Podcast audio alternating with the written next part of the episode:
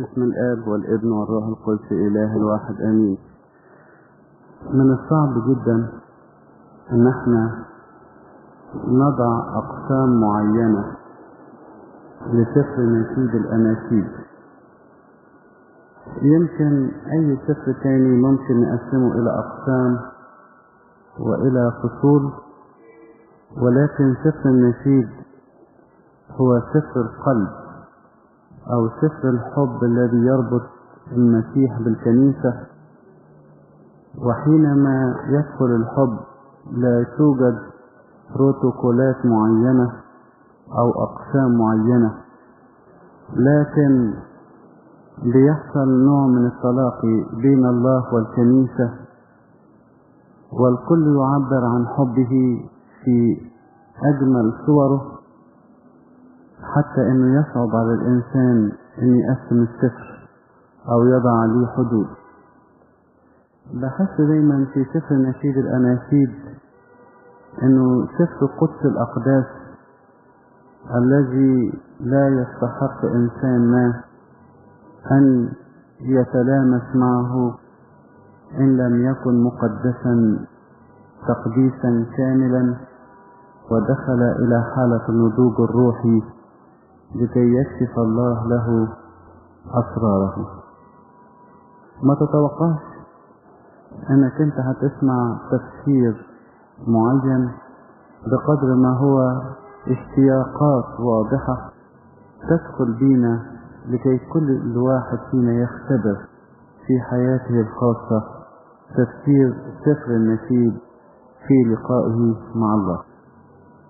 يقول نشيد الأناشيد الذي لسليمان ليقبلني بقبلات فمه لأن حبك أطيب من الخمر لرائحة أدهانك الطيبة. اسمك دهن مهراق لذلك أحبتك العذارى اجذبني وراءك فنجري أدخلني الملك إلى حجاله. نبتهج ونفرح بيك. نذكر حبك أكثر من الخمر بالحق يحبون. ولإلهنا المجد الدائم إلى الأبد آمين. كنا نتوقع أن يبدأ السفر بمناجاة الله للنفس البشرية لأن الله هو الذي أحبنا أولا. ولأننا لا نستطيع نحن أن نناجي الله أو نتعرف على الله إن لم يعلن الله ذاته لينا. الكلام ده يبقى صح لو أن السفر ده مكتوب للمبتدئين ولكن هذا السفر هو سفر الناضجين أو سفر الكاملين اللي فيه تعرفت النفس مقدما على حب الله وبدأت تناجي عريسها. ففي الأصحاحات الأولى تبتدي النفس البشرية تكشف عن شخصية ذلك الخطيب الذي بذل حياته من أجلها أو قدم دمه كفارة عن خطاياه. فتبتدي تكشف عن شخصية العريس ففي الجزء الأول اللي إحنا سمعناه وتكملته يبتدي تتكلم عن هذا العريس الفريد المسيا المخلص. ودي أول سمة من سمات عريسها تعرفت عليه أنه هو المسيا أو المسيح الذي يقدم حياته فدية من أجل حياته. الآية الأولى نشيد الأنشاد لسليمان تكلمنا عنها قبل كده. الآية الثانية ليقبلني بقبلات فمه لأن حبك أطيب من الخمر. اتكلمت في المقدمة عنها وقلت إن هذه الآية تكشف في المقدمة أنه يستحيل أن يكون هذا السفر مكتوب بطريقة جزلانية ويستحيل أن ينطبق على أي عرس أرضي لأنه تستحيل أي نفس بشرية أو أي عروس أقصد أن تقول لعريسها خلي واحد تاني يقبلني لأني أنا بحبك. ليقبلني هو لأن حبك أنت أطيب من الخمر. ففي اتنين واحد يقبلني واحد بحبه. إن ما كانش الاتنين دول يكونوا واحد ما يبقاش ده حب. يعني مش ممكن واحدة تقول لواحد أنا نفسي واحد يقبلني كل قبلات فمه لأن أنا بحبك. ده كلام ملهوش معنى. لكن لأن الآب والابن واحد وقبلات الابن إنما هي قبلات الآب وما يتم في شخص الابن إنما هو بإرادة الآب لذلك تقول له فليقبلني الآب بيك ومن خلالك. لأن حبك أطيب من الخمر. دي اتكلمنا عنها؟ فمش عايز أكررها لكن نفسي أشوف كده القعدة اللذيذة اللي فيها النفس ترتفع كده بنظراتها للصليب وتقول له أنا نفسي أفتح قلبي بالكامل ويعطيني الآب كل قبلات فمه من خلالك أيها الابن. لأن حبك أطيب من الخمر. ليقبلني بقبلات فمه القبلات كثيرة. والكتاب المقدس تكلم عن كثير من القبلات. إسحاق قال ليعقوب يا ابني اقترب اقترب وقبلني. ما أقدرش أديك البركة. عشان تطلع البركة من قلبي من الأعماق تعالى قرب مني وقبلني عشان أحس بالحب وأسكب حبي فيك وأعطيك البركة التي فيا والتي أخذتها من آبائي. أسلمها لك. لابان أيضا حينما أدرك أن بنتيه وأولادهما يفارقانه بكى بمرارة وقبلهما بقبلات حارة. وأبشالوم أيضا عندما أراد أن يكسب صداقة الشعب ويكون له شعبية ويغتصب الشعب من أبيه داود نزل إلى الشعب وكان يلتقي بكل واحد منهم. يدخل إلى دار الولاية أو إلى بيت الملك فيأخذه بالأحضان ويقبله. يعقوب أيضا عندما رأى عيسو بكى وقبله. وكنيسة أهل أفسس عندما علمت أن بولس الرسول يغادر أفسس ولا يعود إليها مرة أخرى لم يحتمل الشعب هذا المنظر.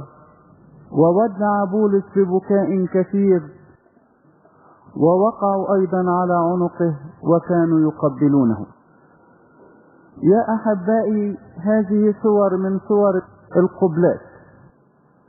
قبلة القرابة الأب الذي يقبل ابنه أو الأب الذي يطلب قبلات ابنه أو الكنة التي تطلب أو تقبل حماتها كما حدث مع راهوس. حينما قبلت هي وعديلتها حماتيهما أو القبلات التي من أجل سحب صداقة الناس كأبشالوم أو القبلات الصادرة عن إحساس بالفرقة كقبلات أهل أفسس لمعلمنا بولس الرسول ولكن هذه كلها قبلات مؤقتة. من أجل أحداث مؤقتة أو من أجل قرابات تنتهي. أنا أقبل والدي لأني أحبه ولكن ربما بعد ما يموت بسنين أنسى كل شيء وتنتهي الأمور. ومش ممكن أعيش وتكون صورة والدي باستمرار قدام عيني حتى ولو كنت بحبه. وأقبل الإنسان اللي بودعه ودموعي على خدي وأشتاق أن يكون معايا لكن تأتي أيام أنسى هذه اللحظات المرة. وأقبل الإنسان الذي أطلب قلبه وأحب صدقته ولكن أيضا إلى حين. أما النفس عندما تلتقي مع المسيح فلا تقبل كل هذه الأصناف وإنما تطلب نوع فريد من القبلة هي قبلات الفم. ليقبلني بقبلات فمه. في قبلات الفم هي قبلات الحب الشخصي الفريد الذي يحدث بين المسيح والكنيسة والتي لا يستطيع آخر أو ثالث أن يدخل بينهما. في قبلات القرابة قد أقبل أخ لي لكن لا يمنعني أن أقبل أخ آخر. وفي قبلات الوداع قد أبكي وأقبل بكل حرارة الذي أودعه ولكن قد تتكرر مع غيره. أما قبلات الفم فهي القبلات الخالصة التي ينبغي أن تخرج من فم الله نحو الكنيسة ومن نحو الكنيسة نحو الله ولا يوجد ثالث بينهما لأنهما صارا في اتحاد سري لا يستطيع أحد أن يفصل بينهما. يا أحبائي كلنا بلا استثناء نحتاج أن نحب ونحتاج أن نحب. ولا يوجد إنسان في البشرية كلها يشتاق أن يكون غير محبوب أو يشتاق أن يكون غير محب. كلنا نشتهي أن نجد الإنسان الذي يستحق أن نحبه وكلنا نشتاق أن نجد الناس الذين يحبوننا. ولا يستقر الإنسان بل وحتى الناس بتوع علم النفس بيقولوا لا يمكن أن تخرج النفس السوية إن لم توجد في وسط جو فيه حب. الله يا أحبائي يستطيع أن يضمنا إليه ويقبلنا تلك القبلات الأبدية التي ليست بالقبلات الطارئة أو المؤقتة أو التي تسير لأحداث معينة لكنها قبلات الله الذي يسر قائلا لست أدعوكم عبيد بل أحباء. ليقبلني بقبلات فمه. نحن يا أحبائي محتاجين إلى الجلسات الهادئة مع الله. محتاجين أن نضع فمنا في فمه. ونقول له يا ربي لن أرخي صفتي عن صفتيك ولن أتركك مطلقا. لتكن كلمتك هي كلمتي ولتكن أفكارك هي أفكاري. وحياتك هي حياتي. حينما مات ابن الشونمية أخفى الله عن إيليا هذا الحدث. ولما سئلت المرأة أسلام؟ قالت لا. ولما سئلت لماذا تقولين أنه لا يوجد سلام؟ قالت لأن ابني قد مات. ابني وأنا أرملة. الابن الوحيد لي كل حياتي وكل رجائي وكل فرحي وكل تعزيتي في العالم هو في هذا الابن. كيف يكون لي سلام وابني قد فارق الحياة ولكن إيليا النبي قد طمأنها. وقال لها أين هو الابن؟ وأتت به إلى العلية وتمدد إيليا فوق الولد ووضع فمه في فم الطفل أو الشاب وصار ينفخ وكان يصرخ إلى إلهه قائلا خذ من روحي إنها أحبائي الصورة الرائعة للنفس التي ترتفع إلى علية صهيون التي تدخل إلى موضع الاجتماع مع الله التي تدخل إلى الكنيسة وهي في حالة موت كامل وترتمي في حضن الله ويتمدد الله عليها ويضع فمه في فمها ويقبلها يسكب حياته في حياتها فتمتلئ تلك النفس حياة. ليقبلني بقبلات فمه. مش عايز أسألك لكن عايز أقول لك صدقني. صدقني خسرت العمر اللي بيضيع من حياتي ومن حياتك بعيدا عن هذه القبلات الحلوة التي يقبلها الله للنفس البشرية. فتشبع ولا تعود تستجدي قبلات إنسان. ولا تستطيع تطلب قبلات العالم ولا تستطيع تطلب حياة من الآخرين لكنها تستطيع أن ترى فالله الذي يقبلها أنه هو كل سر حياتها. ليقبلني بقبلات فمه لأن حبك أطيب من الخمر. وكلمة حبك في الترجمة السبعينية لأن ثدييك لأن ثدييك أطيب من الخمر. منظر لذيذ صوروا لنا يوحنا الرائي. شاف رب المجد يسوع له ثديين. ورأى الكنيسة حول صدر المسيح منطقة من الذهب. ليس فيها دنس لكنها كلها نقاوة. لأن الذهب يشير إلى البتولية. الكنيسة العروس البتول التي تحوط المسيح باستمرار والمسيح في وسطها فلن تتزعزع. رأى يوحنا الرائي منظر الكنيسة وقد التفت حول المسيح ترضع من ثدييه. تشرب من لبن العهد القديم ومن لبن العهد الجديد. هكذا أحبائي نقول له لأن ثدييك أطيب من الخمر. الرجال بيشربوا خمر.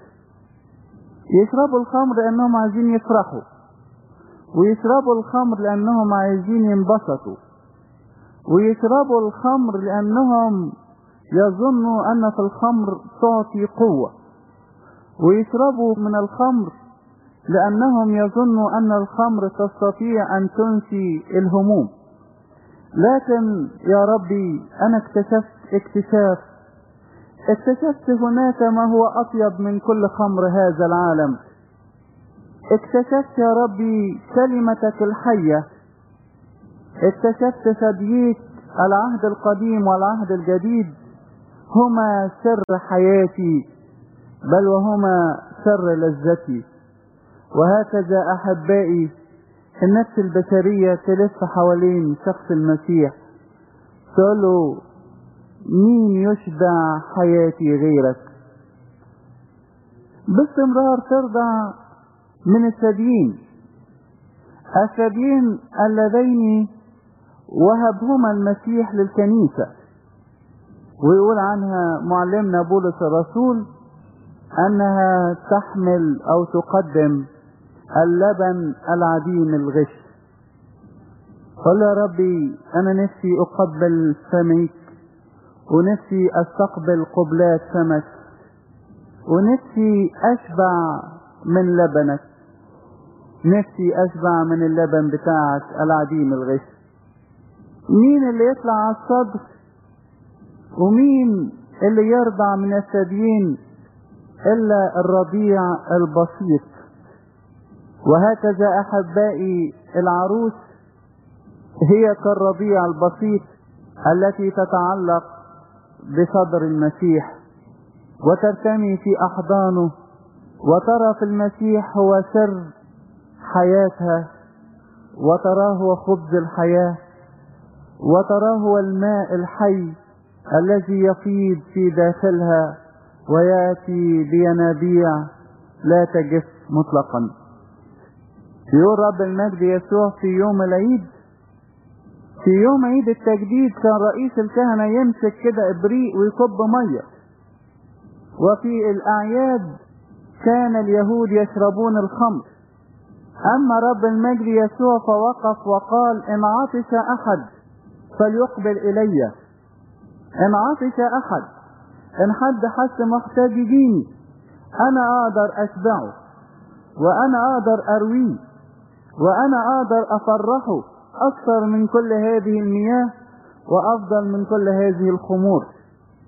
حبك يا ربي أطيب من الخمر.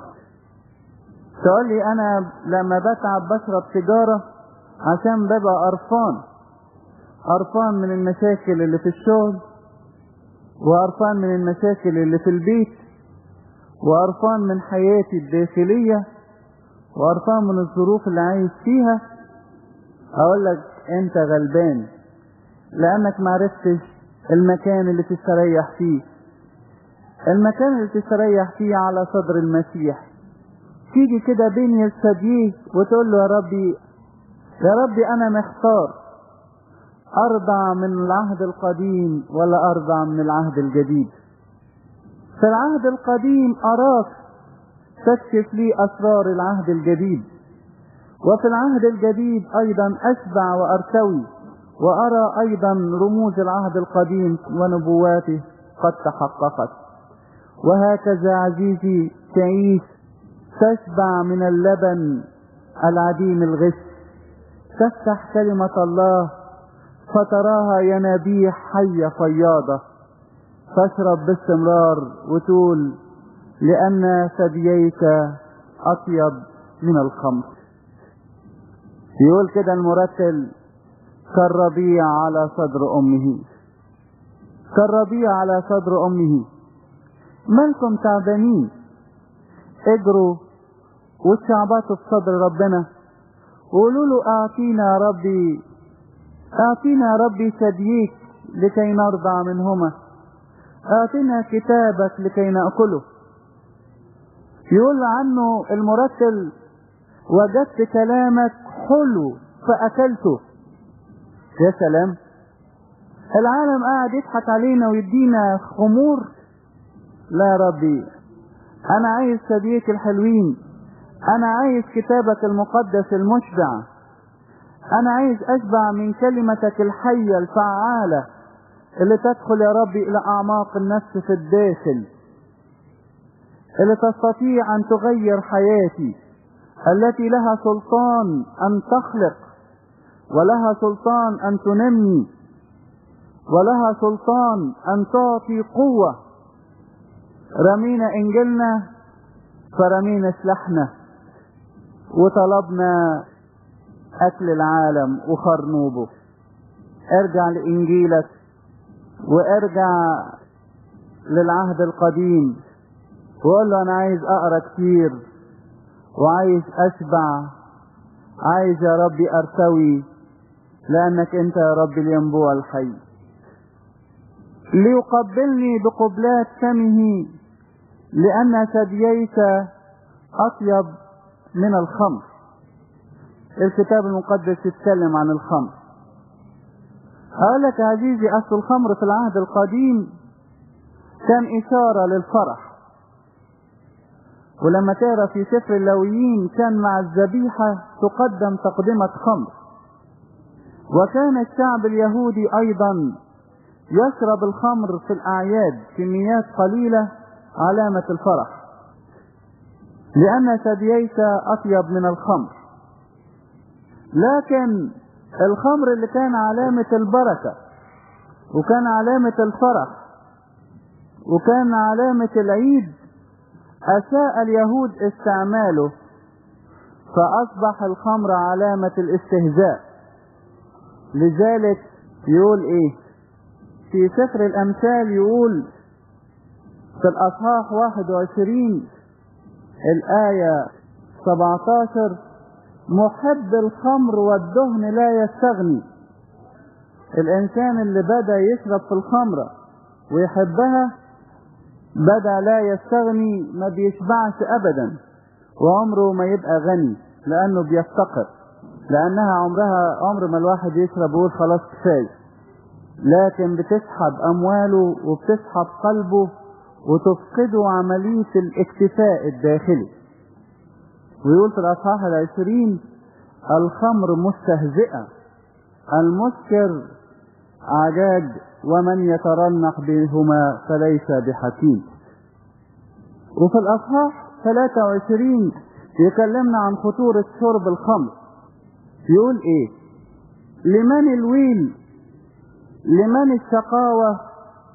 لمن المخاصمات؟ لمن الكرب؟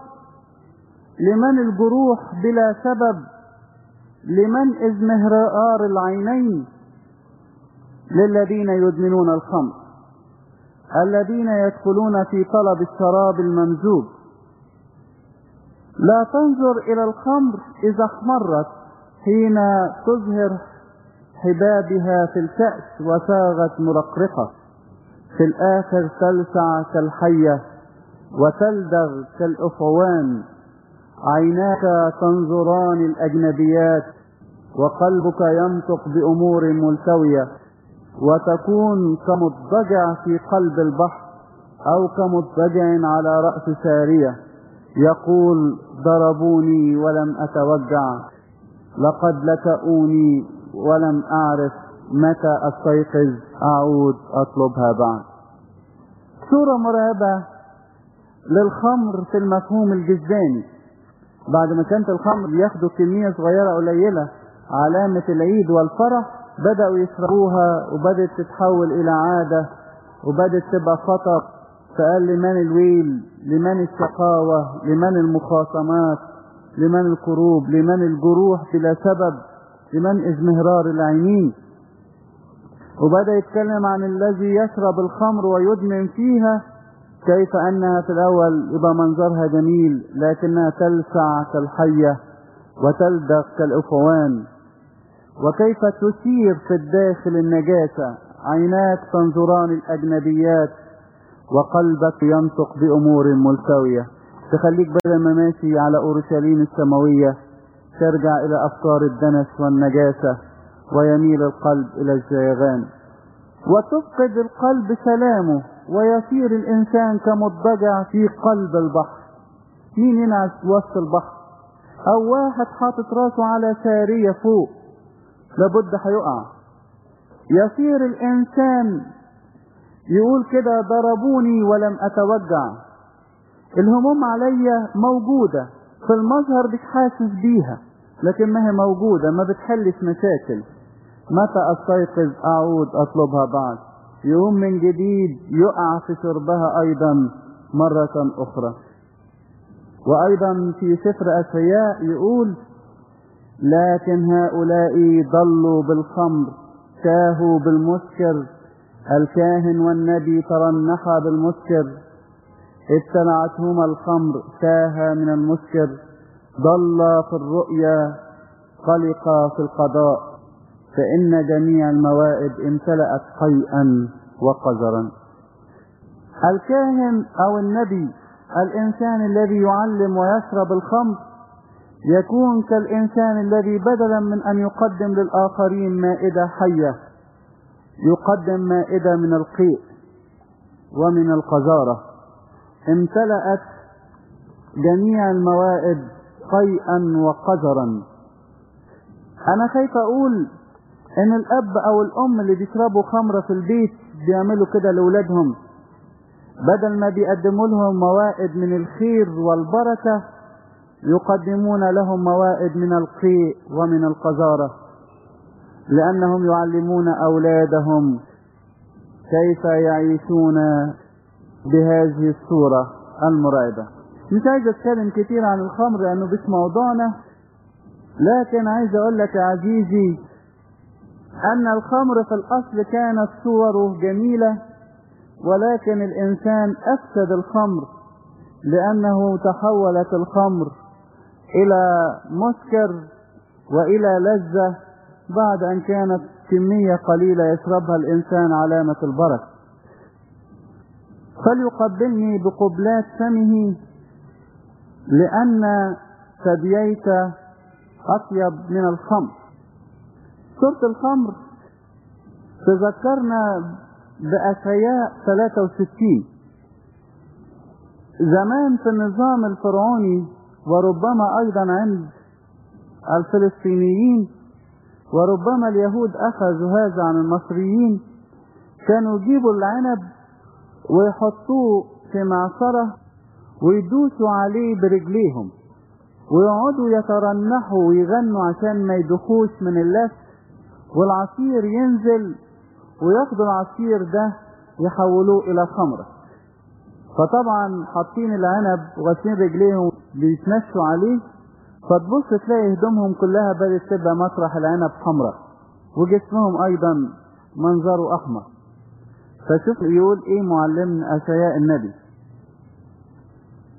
من ذا الآتي من آدوم بثياب حمر من بصرة هذا البهي بملابسه المتعظم بكثرة قوته.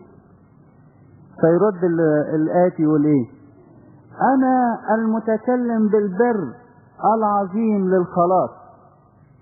يرد عليه أشياء النبي يقول له ما بال لباسك محمر وثيابك كدائس المعصرة. فيرد عليه اللي جاي يقول له قد دست المعصرة وحدي ومن الشعوب لم يكن معي أحد. في سفر النشيد يقول له لأن ثدياك أطيب من الخمر. وفي سفر أشياء النبي شفنا هذا اللقاء عند المعصرة. بيقول مين اللي جاي ده؟ من آدوم من بصرة؟ مين اللي ثيابه محمرة؟ يقول له أنا المتكلم بالخلاص. ويتكلم عن نفسه أنه الكثير أو بكثر العظيم. يقول له مالك ثيابك محمرة؟ يقول له أخي دست المعصرة وحدي ومن الشعوب لم يكن معي أحد. يا أحبائي لا نستطيع أن نختبر حلاوة الثديين ولا نستطيع أن نختبر قوة كلمة الله في العهد القديم أو في العهد الجديد. إن لم نلتقي مع الله عند المعصرة. نرى ثيابه محمرة. ونراه دائس المعصرة وحده. وليس من أحد يجتاز معه في المعصرة. في عتاب لطيف. وقف رب المجد يسوع يقول لتلاميذه. وتتركونني وحدي وأنا لست وحدي لأن الآب كائن معي. ودخل يسوع إلى المعصرة وأخذ تلاميذه ولكن لم يكن يستطيع أن يدخلوا إلى الأعماق. بقي التلاميذ على بعد واجتاز المسيح المعصرة وكان كانت القطرات العرق تخرج كالدم واحمرت ثيابه وكان في الداخل يحمل آلام البشرية كلها ويجتاز معصرة غضب الآب ووقف بكل مرارة أمام الآب. يقول له إن أمكن فلتعبر عني هذه الكأس. ولكن لتكن لا إرادتي بل إرادتك.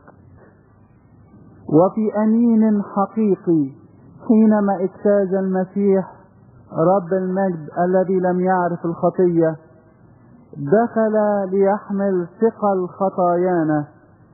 قال بمرارة نفسي حزينة جدا حتى الموت. خرج يسوع ودموع على خديه خرج يسوع وقد دخلت حياته كلها إلى المعصرة واجتاز في مرارة المر ووجد تلاميذه نيام. وقال هذه الكلمات الجميلة أما قدرتم أن تسهروا معي ساعة واحدة؟ وتكرر المنظر مرة ومرتين. وفي كل مرة لم يحتمل التلاميذ أن ينتظروا. لكن كان لابد للمسيح يسوع أن يجتاز المعصرة وحده. إن أردت عزيزي أن تقبل قبلات الله ليك وإن أردت أن تختبر حب الله ليك وإن أردت أن تقول لأن ثدييك أطيب من الخمر ادخل معه إلى المعصرة واجتاز معه إلى داخل الآلام. هناك وحدك تستطيع أن تقول ما قاله رب المجد يسوع. أنا لست وحدي لأن الآب كائن معي. قل له أنا داخل معك وهدخل معاك من الباب الضيق. مش هاخد حد يسندني. مش هاخد حد يعزيني أنت وحدك يا ربي وأنت داخل الآلام تحمل الصليب. أنا أحمل الصليب معاك وأنت داخل إلى المر. أنا أذوق المر معاك. وأنت يا ربي تجتاز المعصرة أنا أجتاز المعصرة. وحين تصير ثيابك محمرة أنا أيضا أشتهي أن تكون ثيابي محمرة معك. لكي اجتاز المعصرة معك.